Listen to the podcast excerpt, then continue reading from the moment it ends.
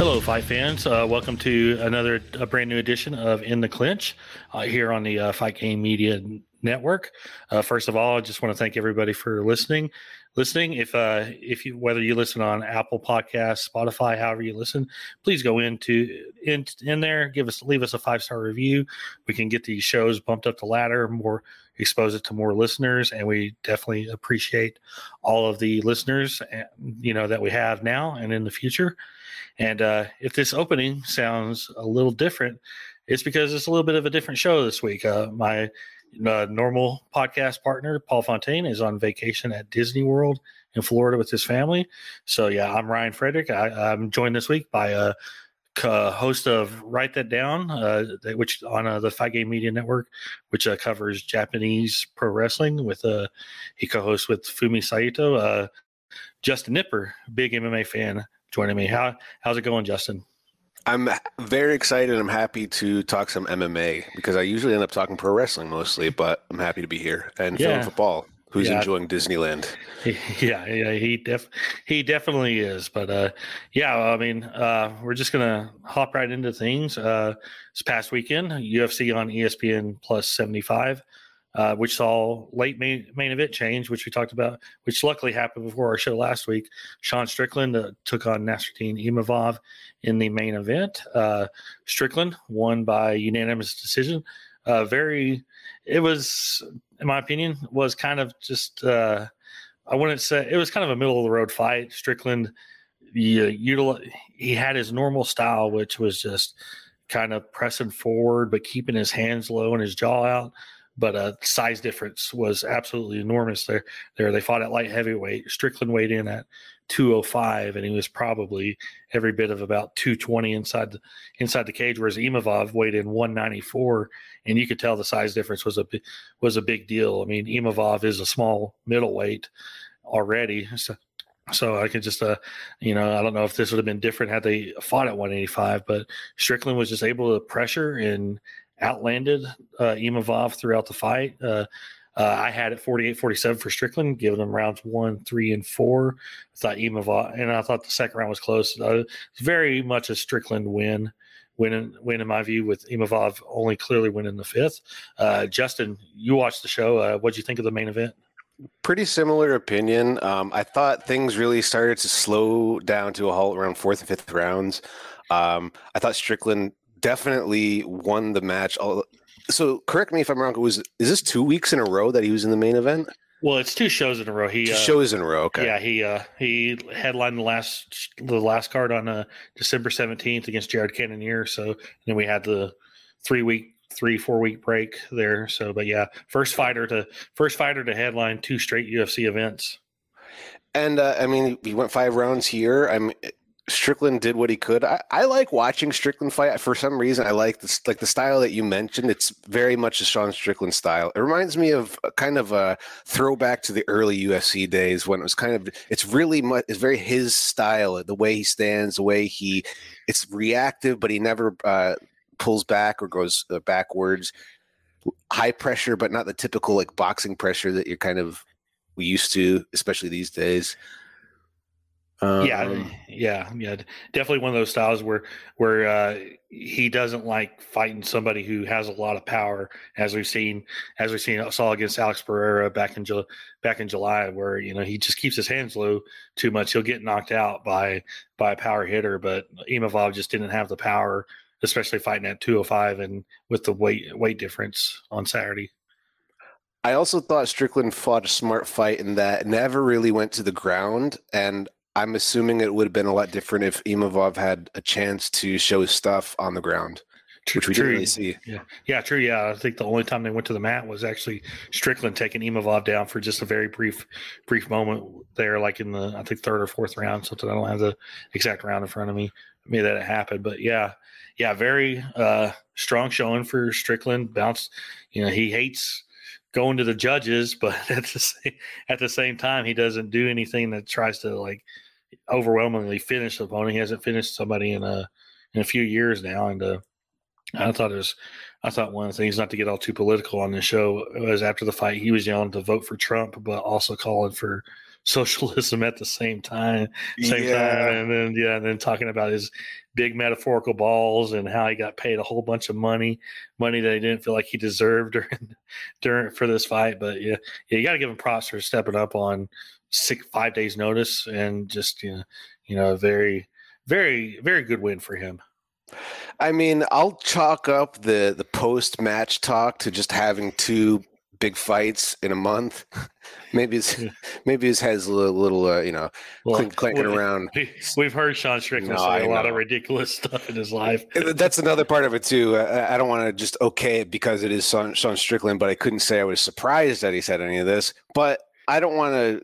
Uh, combine that with his performance in the fight because I think those are a little different as far yeah. I uh, as far as his, his fight IQ and his fight performance here, he I think he really neutralized Imavov. I didn't think Imavov seemed like a threat at all, really, in the fight. I think a lot of what Imavov you know, scored on was maybe just Strickland being more tired than anything.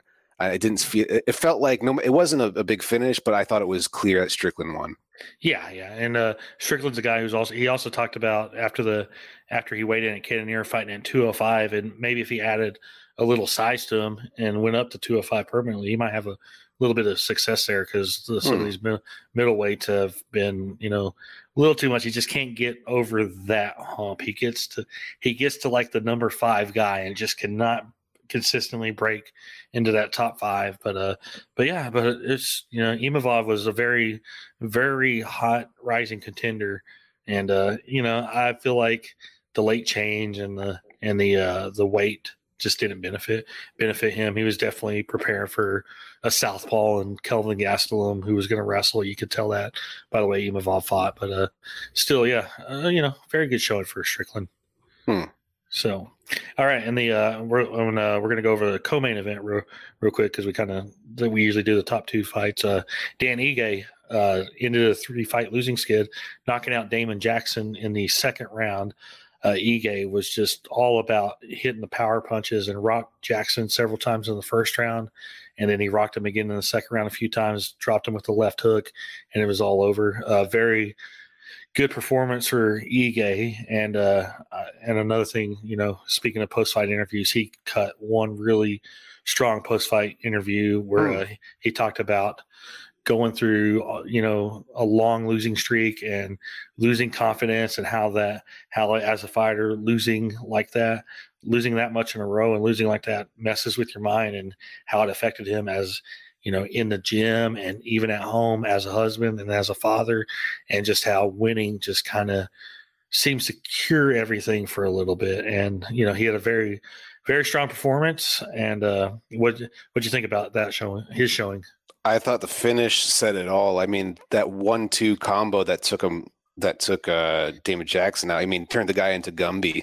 The guy's legs went completely limp immediately. Kind of back bent over on himself, and you could hear it too. It was at the apex. You could hear how he loaded that uh, that second punch up, and it just it was so perfect, and you could see how he was throwing it. It was definitely thrown by a guy who has been repetitively throwing that combo at the gym every day. Just it was so automatic and it was so perfectly placed. That was definitely one of the highlight KOs of the show for sure. And it's cool to see Dan Ige get that big win because it sounds like he needed it. Yeah, I mean he's he's fought some of the best guys at featherweight. I mean, yeah, he was lost three straight, but it was to Chan Sung Jung, Josh Emmett, and Movsar Evloev.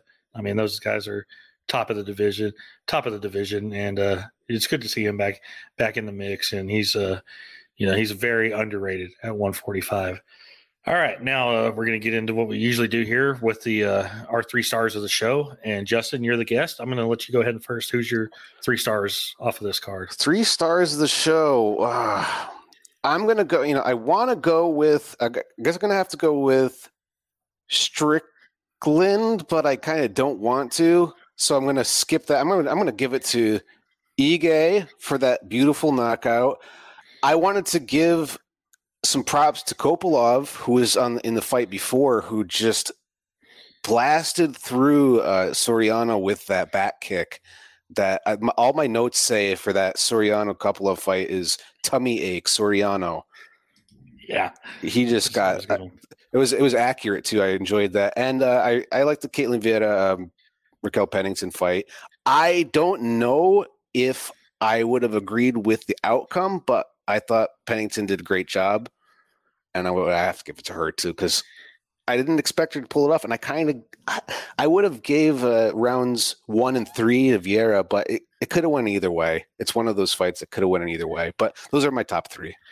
Yeah, yeah. The uh, on the Pennington Vieira fight, fight uh, that was that was one of those fights that you're just watching. It's like like at the end of each round, you're like, man, that's a tough one to score. Mm. Score it super close, super close. And I thought all three rounds were super close. I scored it 29 28 for Vieira. I gave her the first and the third, first and the third. I thought the first was, uh, I mean, it was all on the feet. The first, they were just kind of fighting in a distance. Pennington landed a little bit more, but Vieira was landing the harder shots, which I thought got her the round. The second was when they started battling in the clinch, and uh, Vieira had more clinch control time, but Pennington was doing a little bit more damage and landing more in the clinch. And I, I thought that that one or the second and the the third was the closest of of any. They were just clinched up most of the time. Vieira had a lot of control time. She landed a lot of elbows. Uh, Pennington landed more significant strikes, but but uh, but uh, Vieira landed more uh, total strikes in the round, and it could have gone either way. Either way, uh, the only round the judges had agreement was all three uh, gave Pennington the second round.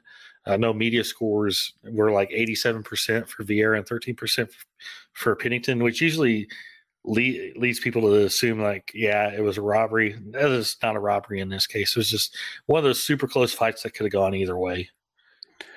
Yeah, it's it's not a robbery. It's just it's one of those instances in MMA where we see how much more value that striking has in a fight over control time and general grappling. Like you said, uh, uh, Ketlen Vieira, she was controlling for more of the fight, clearly more of the fight than Raquel Pennington, but the shots that mattered, the shots that apparently, you know, changed minds were the ones that Raquel Pennington was throwing. So it's um some it's just i guess depends on the backgrounds of the judges too if some in my mind i think control time should count for a lot more because you're controlling what the opponent can or can't do it's a, it's a big part of it and if it's a situation like this where you know Vieira also had the uh, more total strikes, even though they weren't the most significant. And if she had the more control time, that would let me think that maybe she had the advantage and could have won. But I I digress.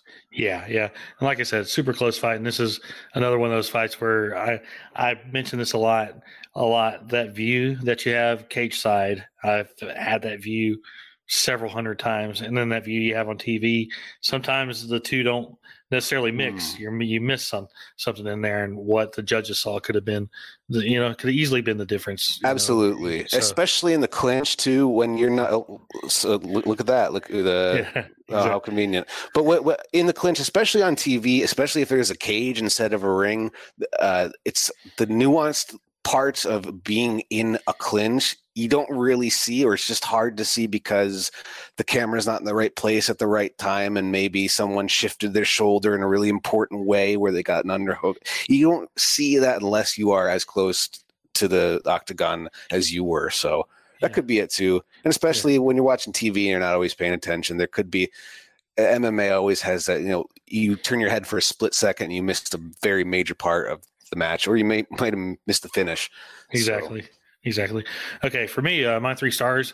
Uh, number one, I'm going to go with cousin Umar, Umar Nurmagomedov. Uh, that was a big uh, KO too. That was a big KO. I mean, he was Raoni Barcelos is a tough opponent. He's a guy who doesn't lose lose very often. And it was a big test for Nurmagomedov, and I thought Umar uh, put in his best performance so far. He's just his striking was crisp. It was all on the feet. There was no takedown attempts at all, at all. And Umar was just mixing his punches and kicks. And Barcelos, to his credit, landed a few hard shots, and they got inside the pocket, and then and Umar landed a knee to the chest and then a left hook put Barcelos out cold, and then then you saw that whole sequence where Umar landed one one more hammer fist, and then realized Barcelos was out, and he started like cradling his head just to make sure that he was okay and everything. So that was kind of that was really classy by Umar after the fight. Uh, my second uh, star, I'm gonna go Abdul Razak Al Hassan. I've been super high on this guy for a long time. I thought he had the potential to be a UFC champion when he first came in, first came in because he was having having having such he had such a strong start to his UFC career career, knocking guys out in the first round. And then he went through a little bit of a slump where he lost lost four or five. You know, had trouble making welterweight, moved up to middleweight. Was just kind of looking to find his bearings. And then, but uh, this week, this weekend on Saturday, uh, he just he obliterated Claudio Ribeiro in the second round. The first round was super close. Ribeiro was uh, landing kicks all throughout, and then they started clinching, and uh, Alhassan was doing damage at the end of the first round. I landed a big flurry at the end of the first to the point where if it may have gone 20 more seconds, it would have ended in the first. As it turned out, all it took was 28 seconds in the second round for a finish. Uh, Alhassan just landed a big old flurry and a couple big right hands, put Ribeiro down and out, and uh, big big win for Alhassan. His first win that came outside of the first round. It's crazy, but they don't, you know, not that much after. And then my third star, I'm going to go uh, with Charles Johnson, opening fight. A very, very strong showing as Jimmy Flick. Just Flick was coming off of a, a two year long retirement. Yeah, two years. Yeah, 20 December 2020. Yeah, two years, 25 months. Uh, but uh, and uh, Johnson just outstruck him throughout the fight. Uh, was able to nullify takedowns, reverse to the top uh, off a takedown, and just started landing uh, big elbows and punches, and uh, got to finish in the first round. A very strong showing. And uh, as far as the rest of the card, here's the full results. Uh, it started off with uh, Charles Johnson finishing Jimmy Flick in the first round. Then we had Dan Argueta, unanimous decision, 30-27 across the board over Nick Aguirre in a, in the second fight. Then uh, the next fight, uh, Alan Nascimento, first round submission of Carlos Hernandez. Uh, they had a sequence where Nascimento got it down to the ground. He took the back. They ended up standing, and Nascimento was in the backpack position, got the rear naked choke, and got the submission as they were standing. Very, very slick submission. Then we had a lightweight fight uh, between two de- debuting fighters, Mateusz Rebecki, unanimous decision over Nick Fiore. Rebecki just uh, dominated with uh, groundwork. Then we had Abdul Razak Alhassan over Claudio Ribeiro, 28 seconds in the second round knockout. Then to close out the prelims, we had Javid Basharat, unanimous decision over Mateus Mendoca, Mendoza, however they say it. And then on the main card, kicked off with uh, Umar Nurmagomedov, first round KO over Raoni Barcelos. Then Raquel Pennington, split decision over Ketlen Vieira. And then Roman Kopylov, second round finish over Punahele Soriano. Uh, and then Dan Ige over Damon Jackson, second round knockout, and then Sean Strickland over Imavov in the main event. And as far as bonuses, there was uh, four performance bonuses given out: Dan Ige, Roman Kopylov, Umar Nurmagomedov, and Alan Nascimento. Anything else from the card you want to go over, Justin? I think it was Ige who did he is he the one who had a 50k written on his uh, wrist tape? Yeah, yeah. His nickname is 50K. 50K. He's, he's, always trying to get that bonus. Dan 50K Ige. So. Well, I'm glad he got some uh, some extra dough extra on that dough. night. Yeah, yeah. So yeah, and uh, yeah, it was at the Apex. You know, more shows at the Apex before they uh, start the remodel to actually allow more people into the into the venue. So that'll be interesting. Uh, I like the shows from the Apex personally, just because you know they started doing them during the pandemic. But I like for mixed martial arts, I think it's a good setting because you can really hear a lot what of the action that you wouldn't hear if there's a loud crowd. Yeah, yeah. I mean, I have my love. I have a love hate relationship with Apex. I've been to the show in the Apex. It's a very nice. It's very nice when you're there uh, I think running it too much. This was the 74th event they've had at the Apex since the pandemic started. Mm. So you know, so when you have 74 events in the same same venue in less than three years, it can get stale. Uh, you know, it's very easy to very easy to hate these cards. But yeah, yeah, I do I do agree with I do like the fact you can hear a lot more a lot more. Uh, uh, real quick, I know you're a big one fan. Did you happen to catch the one show this past weekend? You know, somebody asked me the same thing. No, I didn't. It was on Friday, right? It was with Stamp Fairtex. So she was supposed to fight. Yeah, yeah. I did not catch it. Yeah, I didn't watch it either. I just thought I'd bring it up since I know since I know you you tend to watch one quite often. Quite I often. Do, I try to when and I like the the um, Amazon production they have going. I it's it just happens to be on kind of Friday nights when I'm just I'm out or it's just it's just been bad timing, but I'm going to try to proactively try and watch more. And the cards have been good. I, I like the submission grappling uh, matches that they've been doing because they have been getting the best in the world at the moment. Yeah, yeah. A lot of times I keep up with one more so whenever you're you're discussing it with both with me and Paul. So so sometimes I like I'm all like, man, I didn't watch one. Maybe Justin did. I mean, I find out stuff from him. So there was a big uh, uh, uh, I forget the names of the fellows, but a big kickboxing match that ended in uh, crazy KO. But yeah, I think it was the main event. Uh, hmm. I have no idea how to pronounce these names. yeah, a lot of Thai names, Malay yeah, names. Yeah. Uh, I'm not sure, yeah. but uh, I, I, do want to dig in and watch it more on Amazon Prime. Yeah, the, they have that big show coming up in May in uh, the U.S. debut in uh, in Broomfield, Colorado, with Demetrious Johnson again against uh, uh, Adriano Moraes. So that should be that should be a pretty pretty big show for them. I'll be sure hmm. to I'll be sure to catch that one out May uh, May fifth, Cinco de Mayo. Yeah. Huh. Are they going to do it uh, in a in a circular ring like they do in Asia? I I haven't I don't know that that's been announced. Uh, yeah, I don't know how they're yeah. going to present it here. Yeah, I mean, uh, says here Colorado was chosen for the U.S. debut because its athletic commission was the first to approve one's rule set, which may which may include the ring, may include the circular cage. Hmm. I don't know. I don't know. It'll be. Uh, I guess it's kind of one of those things we'll find out as we get closer to it. It's still three and a half months away. So mm. yeah. And uh, all right, before we get into this weekend's big UFC show, a couple of uh, notable regional shows this week. Uh, Invicta fifty, Invicta FC fifty one, uh, Wednesday night on AXS TV from uh, Denver, Colorado. It's got a uh, it's got a main event, uh, uh, the uh, bantamweight championship. Uh, Taneisha Tennant against former UFC fighter Talita Bernardo, and uh, a couple other notable fighters on the show. Ketlen Souza against Christina Williams. You got Serena De Jesus, and uh, yeah, that's about it. You know, Invicta usually has pretty fun, easy to watch shows, especially if you like women's MMA. And then uh, we also have see uh, pass it. Uh, the only other real notable one Saturday afternoon, if you're uh, looking for something to watch before the UFC, KSW is uh, having a big show over the, over there in Poland. You know, those are always fun shows to watch.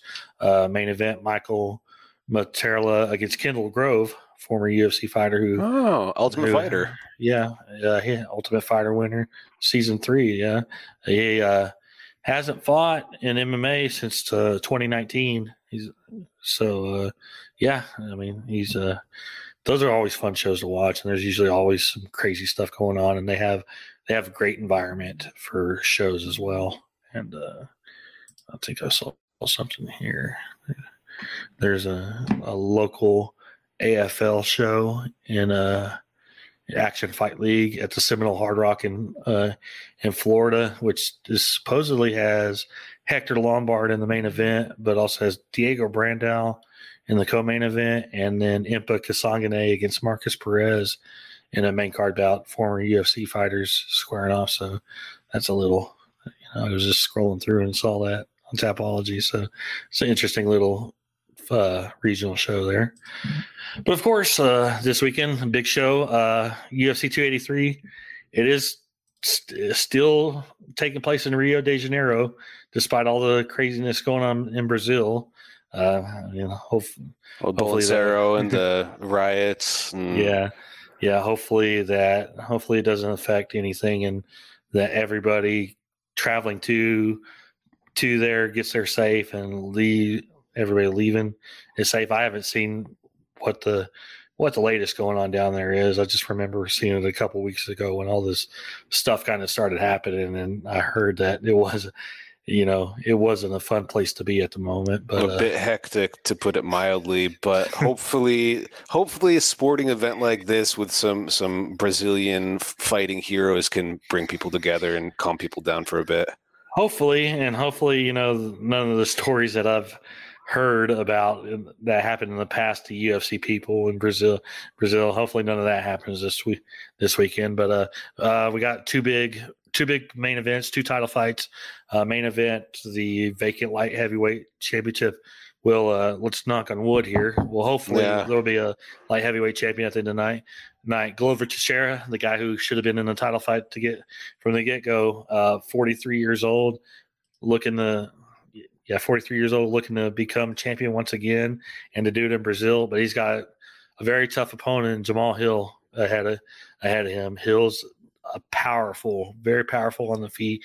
On the feet, the one thing Hill struggles with still is wrestlers, and Teixeira is going to have to fight the smart game plan and wrestle him down. And uh, and yeah, this is a super interesting fight. I tend to favor Teixeira just because the experience and being in Brazil and just you know he's there's I feel like there's something in him where he's like determined to get that title back and to try to avenge the loss to to Yuri. And uh just a win here would set that up you know you know should Yuri be able to fight you know come June July and not have to take off over a year uh but yeah it's it's it I think this is a legitimate uh title fight even though Jamal Hill's a little bit down on the rankings I think he's only like seventh but he he was going to be a title contender by the end of the year. It's rushing him in because they needed an opponent.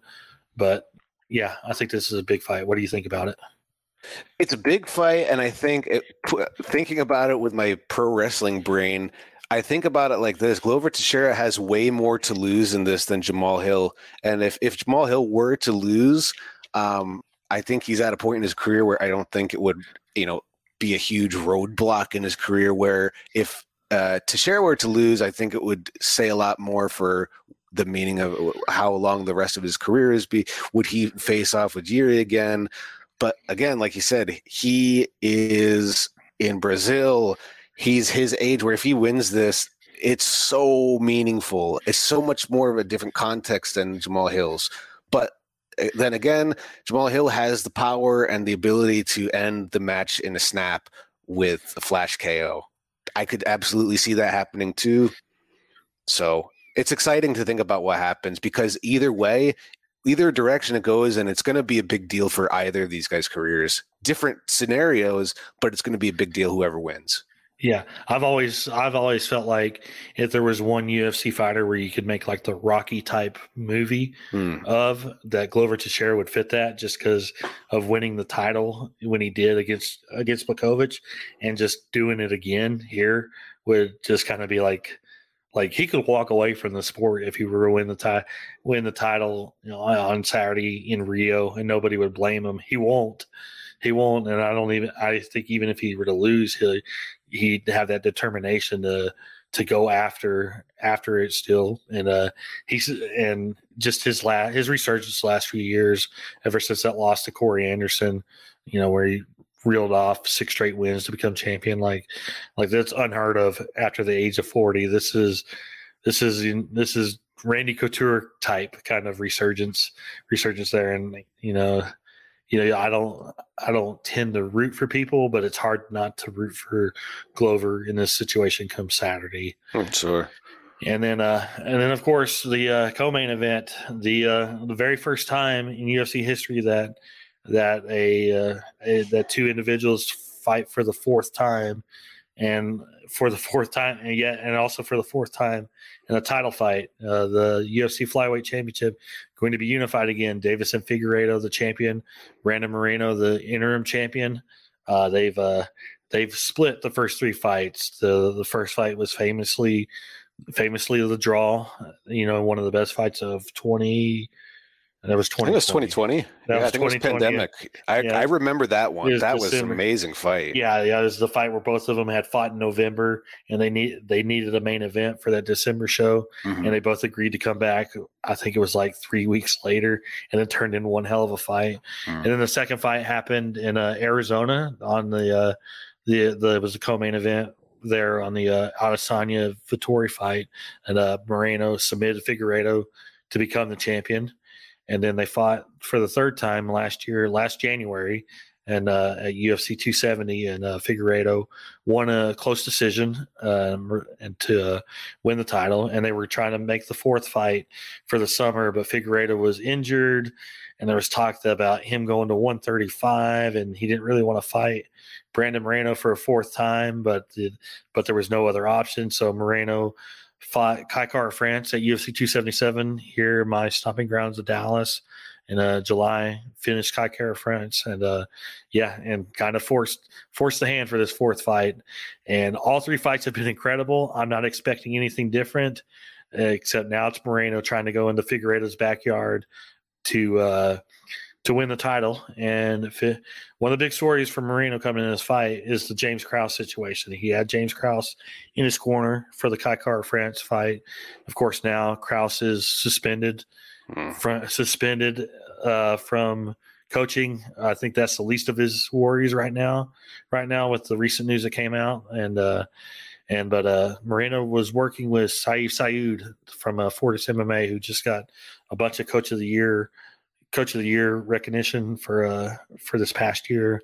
They were working together for the last month. So uh so yeah, he's got a he's got a strong corner back with them.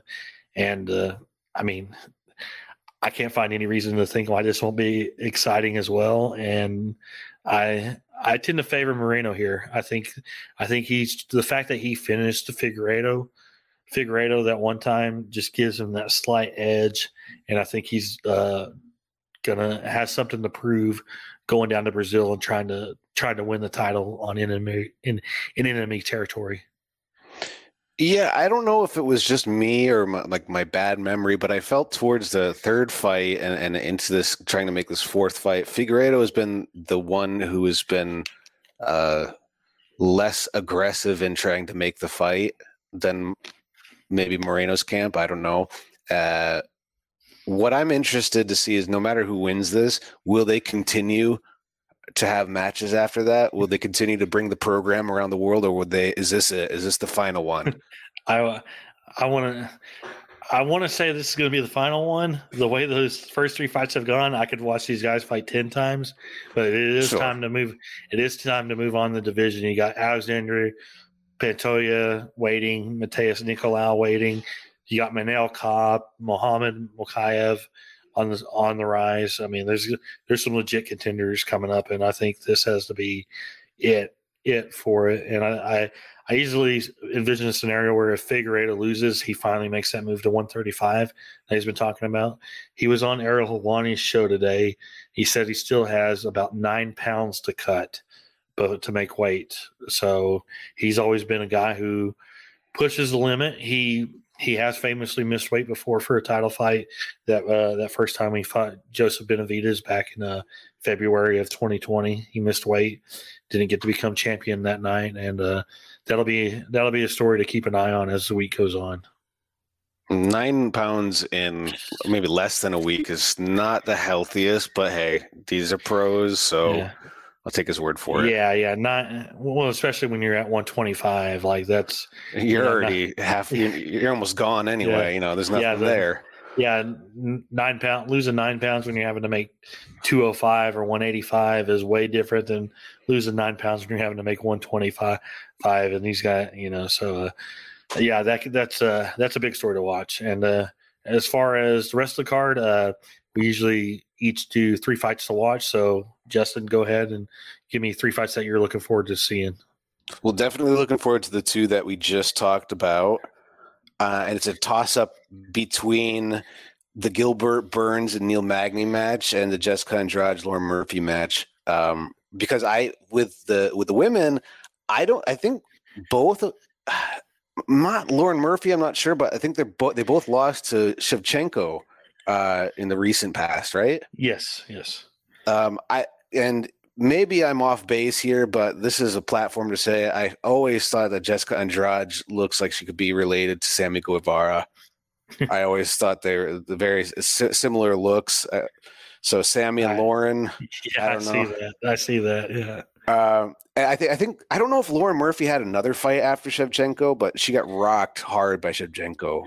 I yeah, remember. yeah. Murphy Murphy's coming off the she last fought in July, uh, beating Miesha Tate. So. Right. She okay. She did come back and beat Miesha Tate. So maybe Lauren Murphy has some momentum. Uh, I, you know, I'm going to go with the, the, the women's flyweight match as my third one outside of the uh, Figueiredo and Moreno, and the main event and Glover Teixeira and Jamal Hill. Okay. I think uh, the main event is definitely the one I want to see the most. Uh, I'm very interested to see what happens yeah. uh, afterwards. Yeah, yeah, of course. Me outside, you know, outside the top two fights, uh, three other fights I'm looking forward to. Uh, one of them is on the very early prelims, uh, lightweight fight, Terrence McKinney against Ismael Bonfim. Uh, both Bonfim brothers are making their debuts here. Terrence McKinney is a stud lightweight. He's got the potential to be a title uh, contender in the future. He's three and one thus far. Thus far in the UFC, his only loss came to Drew Dober in a fight he took on like 10 days notice. Drew Dober is is a legitimate top lightweight. That's not a bad loss at all, but McKinney has looked good. All of his every single one of his wins outside of one have come in in the first round. First round, so uh, yeah, that's a guy. That's a guy to keep an eye on. Uh, another fight I'm looking forward to. Uh, it's it's a uh, on the main card light heavyweight fight. Uh, Paul Craig against Johnny Walker. Paul Craig is somebody who pulls wins out of his ass. He he could be losing for four minutes and fifty seconds and find a way to get a submission in the last ten seconds. You know, which he has. He's the only he's the only guy to uh, to beat Magomed Ankalaev, and he did it with one second to go in in a, in a fight. And uh, he's coming off a loss to Volkan Oezdemir. Uh, Johnny Walker, he's a exciting light heavyweight. Everybody was itching to see him fight Jon Jones when he got started off with three straight knockouts. Knockouts went through a rough patch, lost four or five, but he's coming in off a win over Ion Cutelaba in September, and uh, looks to be, be having his confidence. And I think that should be an exciting fight. And the third fight on my list, I'm only saying saying this. I'm not saying this because I think this fight will be exciting, but it's a legend retiring. Shogun Rua He's gonna be in his final oh, fight. right, in Brazil. in Brazil, he's doing it in Brazil. He's fighting for the final time against Ihor Potieria. Uh, yeah, Shogun. I mean, what can I get nostalgic? Yeah, yeah, yeah he was one of the first real like. I, we'll talk about Francis Ngannou in a little bit, but Shogun was one of those early like. He had bricks for fists. Him and other guys like Igor Vovchanchin, but we didn't see them in the UFC. Shogun was just those knockouts were I still remember those clearly. Yeah, I mean, my first I didn't watch a ton of Pride uh, when I was younger, just because the pay, uh, you know, my pay per view was kind of restricted to to uh, UFC and and you know, unfortunately, I was not at, a, at an age to where traveling to Japan was a thing. But I will say I was lucky enough to go to Pride 33 there in February of uh of 2007. It was in Vegas, first, yeah, in Vegas. You know, the Dan Henderson knocking out Vanderlei, and then mm-hmm. the whole Nick Diaz craziness with Takanori Gomi. But another fight on that show was watching Shogun knock out Alistair Overeem in the first round, and that was my first real like hardcore exposure to Shogun, and then he moved over to the UFC. You know, lost to Forrest Griffin in that first fight, but then came back, became a champion. He's been a top guy for years. You know, it hasn't been being a Shogun fan over the last few years hasn't been always pretty. Pretty, you know, he's got some wins, but he had a lot of bad loss, bad looking losses, and uh, and yeah, 41 years old, but the guy's going into the Hall of Fame the moment you know, the moment his career's done. And yeah, just he's just he's a legend in every sense of the book. And it's always, you know, we saw a lot of fighters retire in uh 2022 and it's going to keep coming for a lot of these guys that were big stars in the in the mid 2000s and then the 2010s you know so uh yeah i just you know hopefully he can go out with a good showing especially in brazil so yeah, it's it, we're seeing it more now, but you know, I think we're around the same age. We're seeing these full cycles of uh, MMA fighter's career from you know the beginning, the early stages, to maybe some ugly losses towards the end. But it's not. It's a sport that hasn't. We haven't gotten all the patterns. We don't see them yet, and now we're starting to see the full life cycle of of a fighter like someone like Shogun Rua, who he said is 41, which makes it even that more amazing that Glover Teixeira is in the main event at 43. So yeah, yeah. So yeah, yeah. Like I said, yeah, like you said, we're around the same age, and I I, see this like all the time now. Being a big football, I'm a big football fan, a big a big uh, baseball fan, and a big NASCAR fan, and a lot of. And I'm starting to feel like when I see guys that I've you know grown up watching and watching, you know, in my in my teens and early 20s and they start retire it's like damn now i'm starting to feel like i am getting old. It's yeah. Holy shit where's the time gone? Right. Time gone. So uh but yeah that's uh those are our three fights to watch each. Uh full card rundown uh starts off at six eastern time with the early prelims on espn plus six early prelims. Uh, kicks off with a bantamweight fight simon oliveira against daniel marcos then another bantamweight fight, Luan Lacerda against Cody Stamann. Then we have a rare women's featherweight fight, Josiane Nunes against Zarah Fairn. A welterweight fight, of you know, interesting welterweight fight here. Warlley Alves against Nicolas Dalby. Lightweight fight, Terrence McKinney against Ismael Bonfim. And then a heavyweight fight, Shamil Abdurakhimov against Jailton Almeida. I didn't mention this in our three fights to watch, but Almeida is a stud prospect, a guy to keep an eye on. He can fight at heavyweight or light heavyweight, but he was one of the he was one of the big, big uh, breakout newcomers of 2022, and he definitely has the potential to be a title contender by the end of 2023. And then uh, our four main prelims are uh, going to be 8 Eastern time. They're going to be on ABC for those who like watching on ABC, and then also on ESPN and ESPN Plus. Uh, we got a welterweight fight: Mounir Lazzez against the other Bonfim brother Gabriel Bonfim. Then we have a lightweight fight, Tiago Moises against uh, Melk Costa. Then a middleweight fight, Gregory Rodrigues against Bruno Ferreira.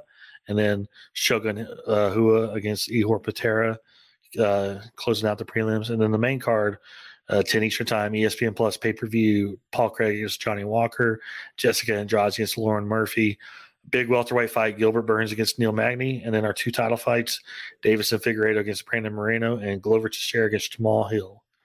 Yeah. Anything else you want to go over on that, Justin? That show, no, that seems like the uh, the big that the big uh, the big matches up top, and that I really you, thank you for reminding me that the Shogun Rua match is this weekend too. I, they showed a little preview for it over the weekend on this weekend show. Yeah, yeah. So, uh, all right, and uh, all right. Now we're going to get into the big story, and this is going to be our in the clinch. We have to talk about segment of the week, and uh, it's a it's a big one. Uh, okay, so here's how I'll start it.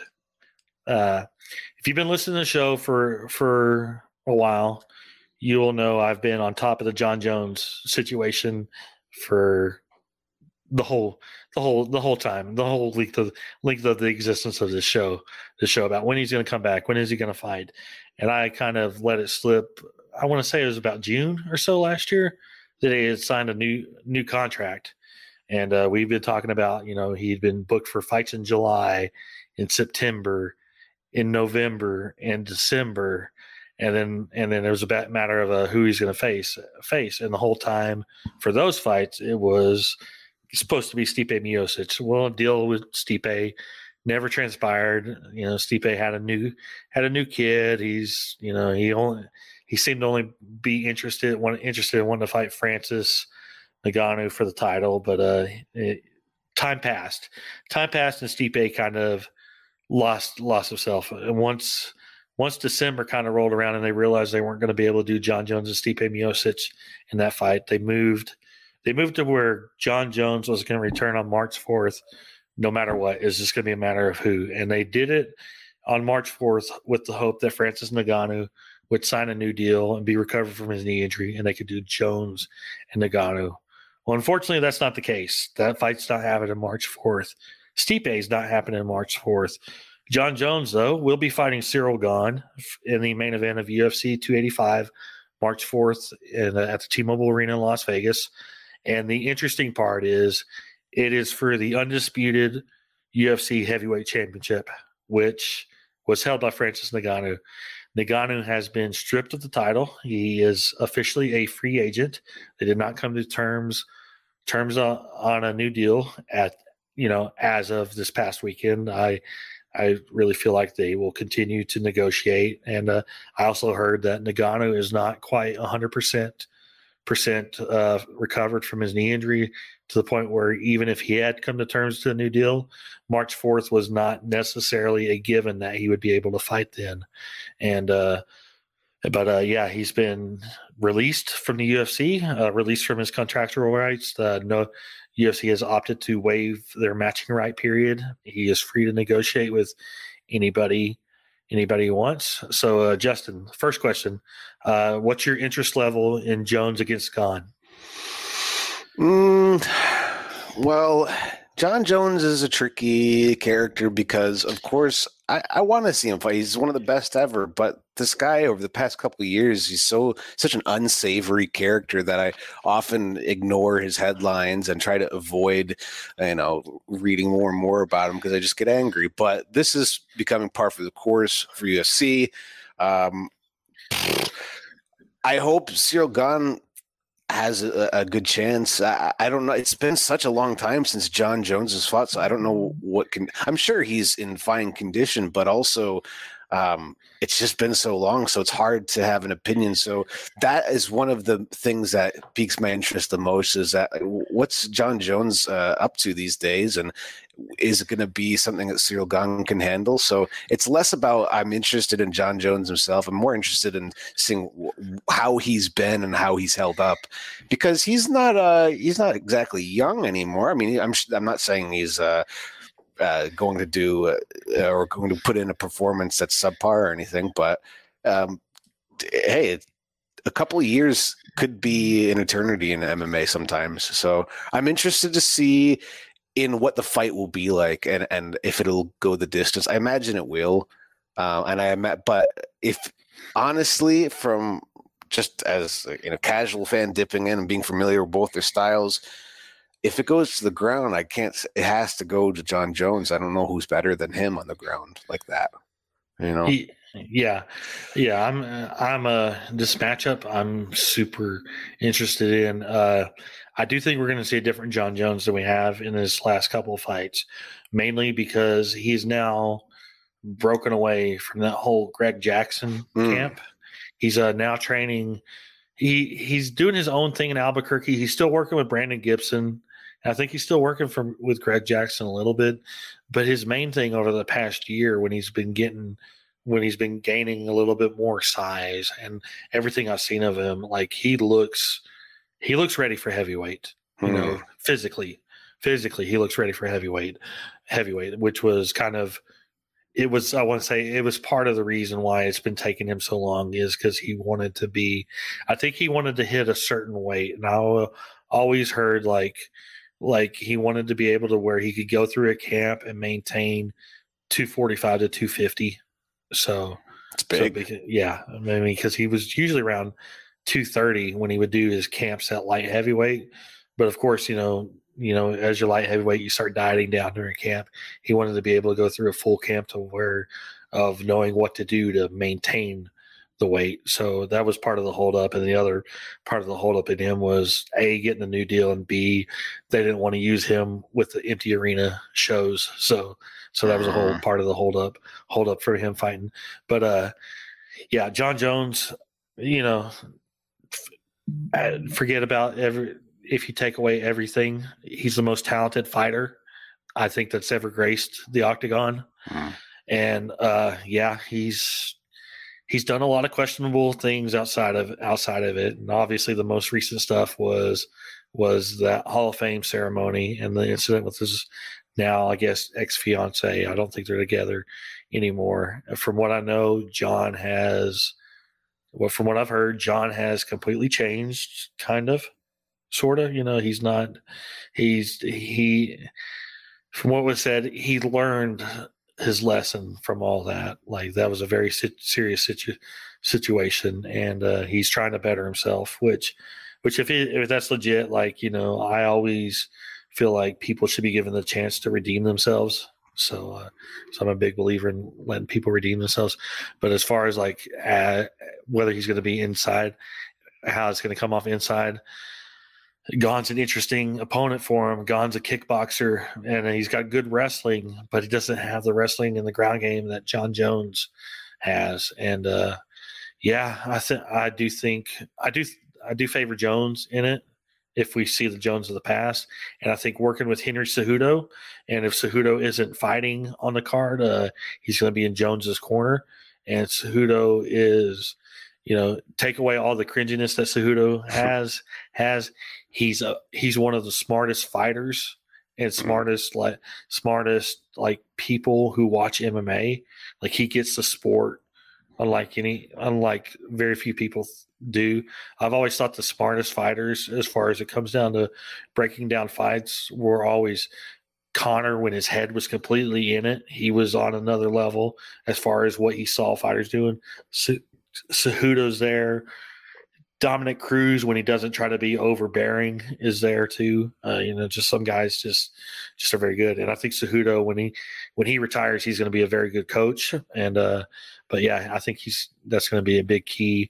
And I do favor Jon Jones as of right now. And uh, this Ngannou news, uh, what's your reaction to it? Well, it seemed like it was brewing for a while. We just didn't know exactly which direction it'd go. Uh, now that it happened, uh, it's kind of like, well, UFC knows where they're going. They know the deal. Now, is Ngannou, is he going towards Tyson Fury? Is that the direction? I'm assuming it's something in that direction, in the direction of boxing, not pro wrestling, not another MMA company. I, I imagine boxing, and I, I think that will be cool if it actually gets set up and he's not injured and he's ready to go. But um, it seems like UFC made their mind up before he did. Yeah, I mean, uh, okay. So I have a little insight into a little of this, and we're going to hear for those listening, uh, show we're recording this Monday night. Show comes out Tuesday. Tuesday. By the time most of y'all listen to this, uh, Francis will have been on Ariel Helwani's show that he's doing a special show on Tuesday with Francis as a guest. So we're going to hear his side of the story. Uh, if you've listened to the podcast, you you've heard me say that they were very close to signing a new deal because they were. There was times where I where I was told like it's just a matter of putting pen to paper and I don't know what happened. If something, if you know, if something last minute, something happened last minute, broke down. Maybe it was because Ngannou wasn't going to be ready to fight March fourth, March fourth, and they, you know, they needed to move on, move on from that. I don't know what the, I don't know what the deal is.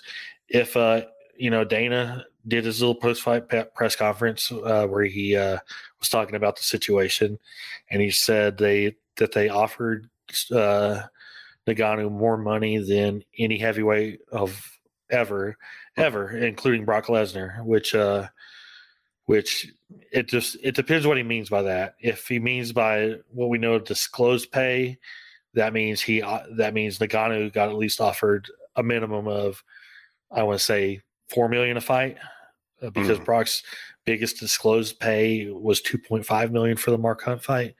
Now, if he's talking about what Brock really made, then we're talking about Ngannou turning down turning down somewhere about around 10 million a fight at, at a minimum at a minimum because Brock's biggest payday was against Hunt but if uh, but uh from what people have been saying over the years that he that Brock made 8 million dollars for the Hunt fight because they said he he got paid more for that fight than he made than he made in WWE that year and his WWE deals were like 6 million a year at that mm. time. I think it's more now, but uh, but yeah, I mean, uh, if we take what Dana said at face value, and then Richard Schaefer, who is Jon Jones's Jon Jones's uh, new advisor, new manager, uh, he was on Ariel Helwani's show today. Jon Jones did sign.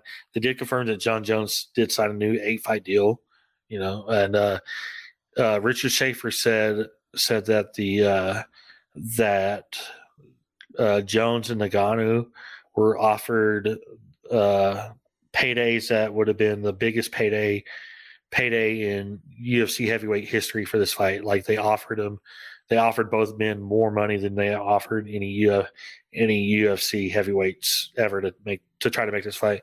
So from that, I take from that like UFC did what they could financially to try to make that fight, and I know that Hunter Campbell is disappointed that the Ngannou stuff didn't work out, didn't work out, and you know Dana kind of just doesn't care, but at the same time Dana's not really as involved when it comes to contracts and fights and all that as he was. He's more big picture kind of kind of thing thing these days. So he can kind of be when it comes to anybody. Oh, they didn't they didn't agree to contract. Oh well, you know who's next. You know, kind of situation.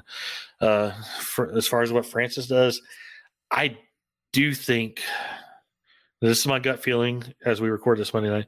I do think he'll be back in the UFC, and I think they will eventually eventually go back to the table. Uh, the Fury fight, you know, Tyson seems like he's he's being more serious about wanting to take these serious boxing fights. Like he knows his his time taking the serious boxing fights is almost up because after when what was his what's his last fight? What was Tyson Fury's last fight? A month or two ago against yeah, um, what oh, what's his name? Um, I forget the name. Yeah, there's a fella he's he's already beaten like three times. Um, Oh gosh, I got to look that up. It was it was pretty re- like maybe two months ago. Yeah, I know it was like November. Yeah, I'm gonna look that up right now. Just yeah, one second. Uh, Chisora, Chisora. That's right. Yeah, he beat Chisora in. I think Chisora retired after that, or said he was going to. Yeah, that was uh that was December third, and then uh which set up which is setting up the fight against uh Alexander, uh, however you say Usyk. Alex, uh, yeah, Alexander Usyk. Yes. Yeah, yeah. They had a little showdown after that. That was, like, that was more exciting than the actual fight. Yeah, and I think that's supposed to happen. That that's uh, I don't know if they've come to terms yet, but uh, let's talk about. I think they're talking about April, May for that.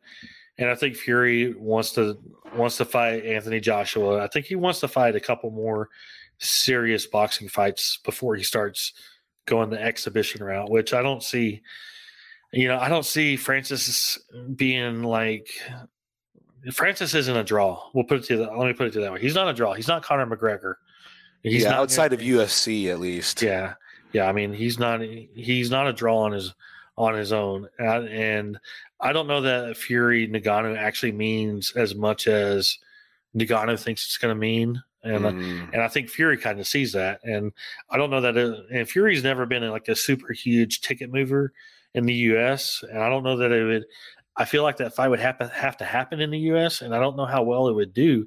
Do if it happened in England, that's a whole different other story, whole different story there. I mean, because obviously Fury's a big draw, draw in England, and uh, I don't know. Like I don't know that it. I don't know that Francis will make the money in that fight that he would he would uh, in the UFC and uh, I don't and I don't see Francis fighting you know these other boxers who are at his you know who are at the same boxing experience level. Francis is 36, 37 years old years old and he's primarily a kickboxer. He's got no actual boxing experience. I don't know that he's going to be successful doing it. And the only point the only way to the only reason to go into boxing is to try to get you know, Fury right away, and I just don't see it happening. So, and then when you look at his MMA options, I mean, they're very slim. Uh, it's, uh, it's basically PFL, and I don't know that PFL has has is going to be able to offer him what the UFC could financially. I'm going to take no Bell- million dollar prize that year. Yeah, I mean, I'm going to take Bellator out of the running because everything I've heard about Bellator is that they're for sale, and I don't see them taking on a big contract like a Francis Ngannou when they're trying to sell the company. So that I mean that's uh that's I feel like that's out of the question right there, right there. Uh, uh, so uh, yeah, I just I we'll see what he says, but if if everything I've been led to believe about his financial financial like offer, like I don't know that he's going to get it outside of the UFC, and and the UFC obviously way with with their uh with their decision to waive matching rights, that only hurts Ngannou's negotiations because now if somebody like PFL wanted to step in, they would have had to offer him what the UFC did. And now that they're not going to have to offer that, they're just going to lowball him. And he, mm. you know, I think, I think, you know, you know, I think things are going to turn around. I think he's going to, I think by the time July rolls around, we're going to see Francis Ngannou back in the UFC. Just my gut opinion. Well, it's funny. I mean, the way you, you framed it, I mean, that makes a lot of sense. And when when you said it, like, I mean, can anybody imagine if Francis Ngannou was set up on like a Showtime boxing show and he was fighting somebody that wasn't Tyson Fury? Like, I don't think anybody, because I think people would either assume he's just going to crush some tomato can, or it's just not worth buying. Yeah, or because because why you know and, and, he could easily be exposed if he's fighting True. fighting him you know uh, uh you know a, a journeyman who's what five and three you know but has a you know a lot of experience and knockout power. Yeah yeah exactly exactly because you know training for mma and training for boxing as we've seen are two completely different things things so, definitely.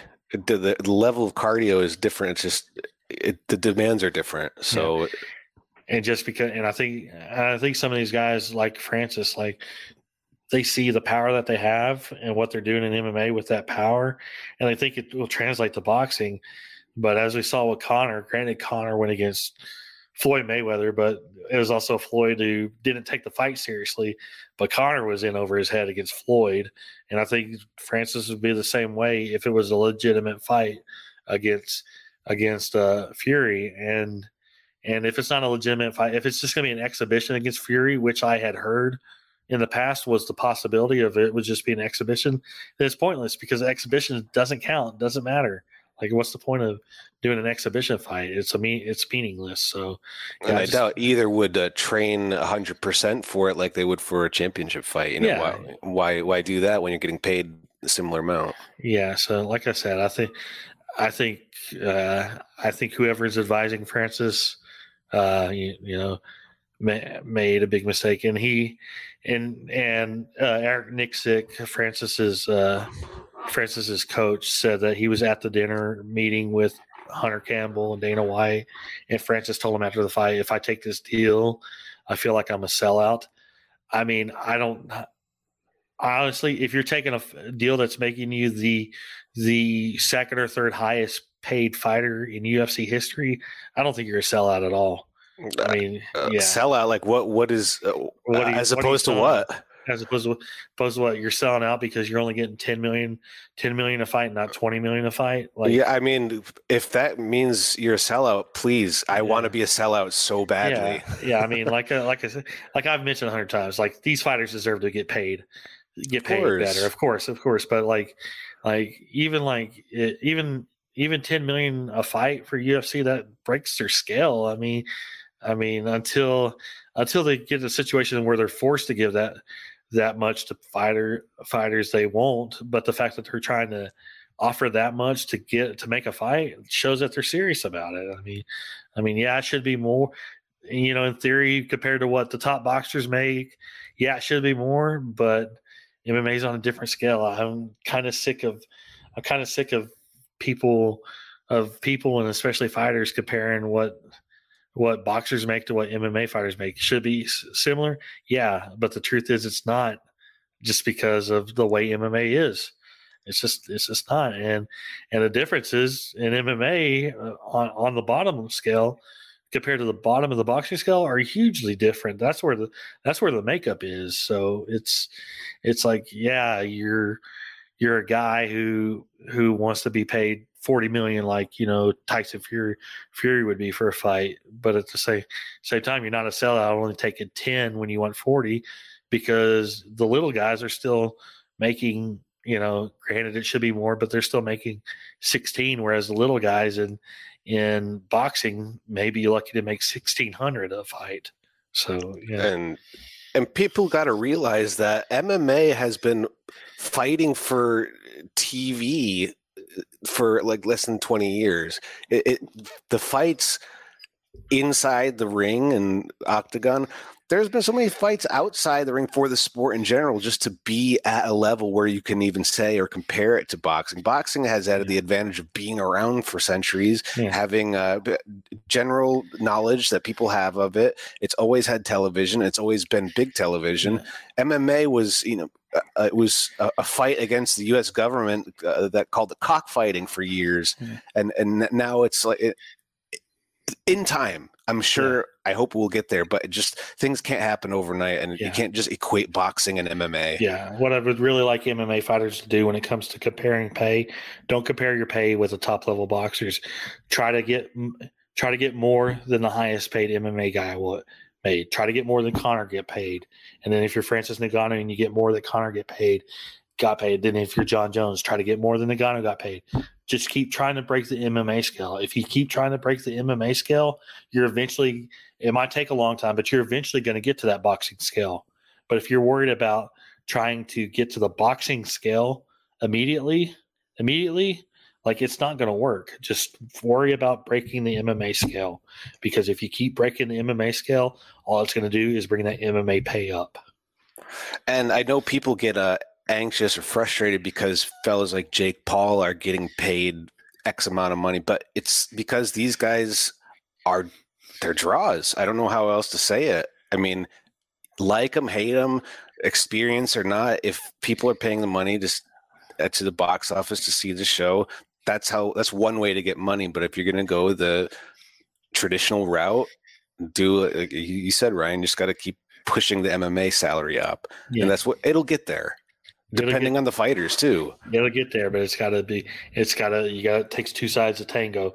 Tango force the UFC to break that MMA scale and mm. just keep doing it. Back. Just you, if you're the next guy comes comes along. If you're, uh, yeah, you know, each guy that comes along, Adesanya, Usman, whoever, whoever, just each guy that comes along, just keep worrying about breaking an MMA MMA scale, and then you're going to see guys like Jake Paul. Yeah, he made a bunch of money boxing, but his last fight with Anderson Silva did six, 60,000 buys to the point where Jake Paul is having to negotiate with the PFL to try to do do the publicity stunt of doing MMA because the boxing is because he's pretty much. It was a gimmick. Yeah, it's a gimmick. Mean, the gimmick is run dry and run dry in boxing. You know, he ain't gonna box anymore anymore. And he did even Jake Paul did his ridiculous ridiculous thing that he did same thing he did with Nate Diaz. He he said, Francis, I'll give you two fight contract, first boxing, second MMA, because he knows that he knows that, you know, as I mentioned with the Nate Diaz thing, if he wins the boxing match, he ain't no way he's giving the MMA fight.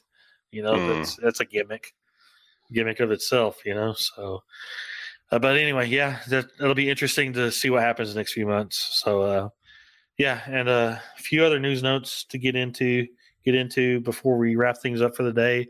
Uh, Bellator announced their uh, lightweight Grand Prix this past week. They're doing the they they uh, announced last year that they were going to do a lightweight Grand Prix, and they announced all the participants this past week. Uh, the uh, there's eight, including AJ McKee is going to be fighting the lightweight lightweight uh, Grand Prix which ruins one of my bold predictions of the of this year. I had a bold prediction that AJ McKee was going to sign with the UFC. That's not happening because he signed a new deal with Bellator uh, prior to being announced announced for this. But the first round matchups are going to be uh, the current champion uh, Usman Nurmagomedov against Benson Henderson. That's going to be March 10th in San Jose, as well as March 10th in San Jose is going to be Tofiq Musayev against Alexander Shabili. And uh, May 12th in Paris is going to be Sydney Outlaw against Mansour Barnaoui, and the other other quarterfinal matchup is going to be the aforementioned AJ McKee against Patrick Patricky Pitbull, and uh, that that's on a date to be determined. So uh, it looks like the brackets they're clearly hoping for Nurmagomedov and McKee in the finals. Uh, yeah, anything to say about that? Is are any of these matches going to be at the LA um, show on February 4th? No, no. Uh, the uh, unless they add McKee and Patricky to that, to that. But uh, I think February 4th is is uh, pretty well put because they're only they're only doing three fights on CBS. So and they have the two title fights and then Sabah Homasi against Brennan Ward. So I think that's pretty well set from the looks of it. Hmm. So it's uh yeah May 10th, May 12th for that one the Outlaw Barnaoui fight, and then March 10th for the other two, and I guess McKee and Pitbull will probably be I don't know April or so. They haven't announced a date, but I would say April. So uh, yeah, and uh, another another uh, news bit.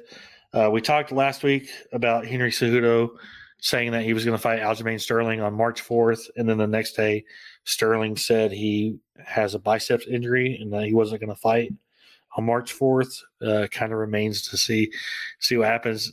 Uh, Sterling said he's had the bicep injury during his last two fights and needs surgery. If he's had it for the last two fights, I don't know why he hasn't already had the surgery since he last fought in October. It just kind of feels like he's delaying it a little bit. Bit I don't know, but uh, yeah, we'll see what happens there. And as far as uh, some fight announcements from this past week uh, that, that were announced uh, for UFC 286 on March 18th in London, we have the top two fights. Uh, Leon Edwards against Kamaru Usman is official for the UFC Welterweight Championship as a main event. Uh, co-main event is going to be Justin Gaethje against Rafael Fiziev.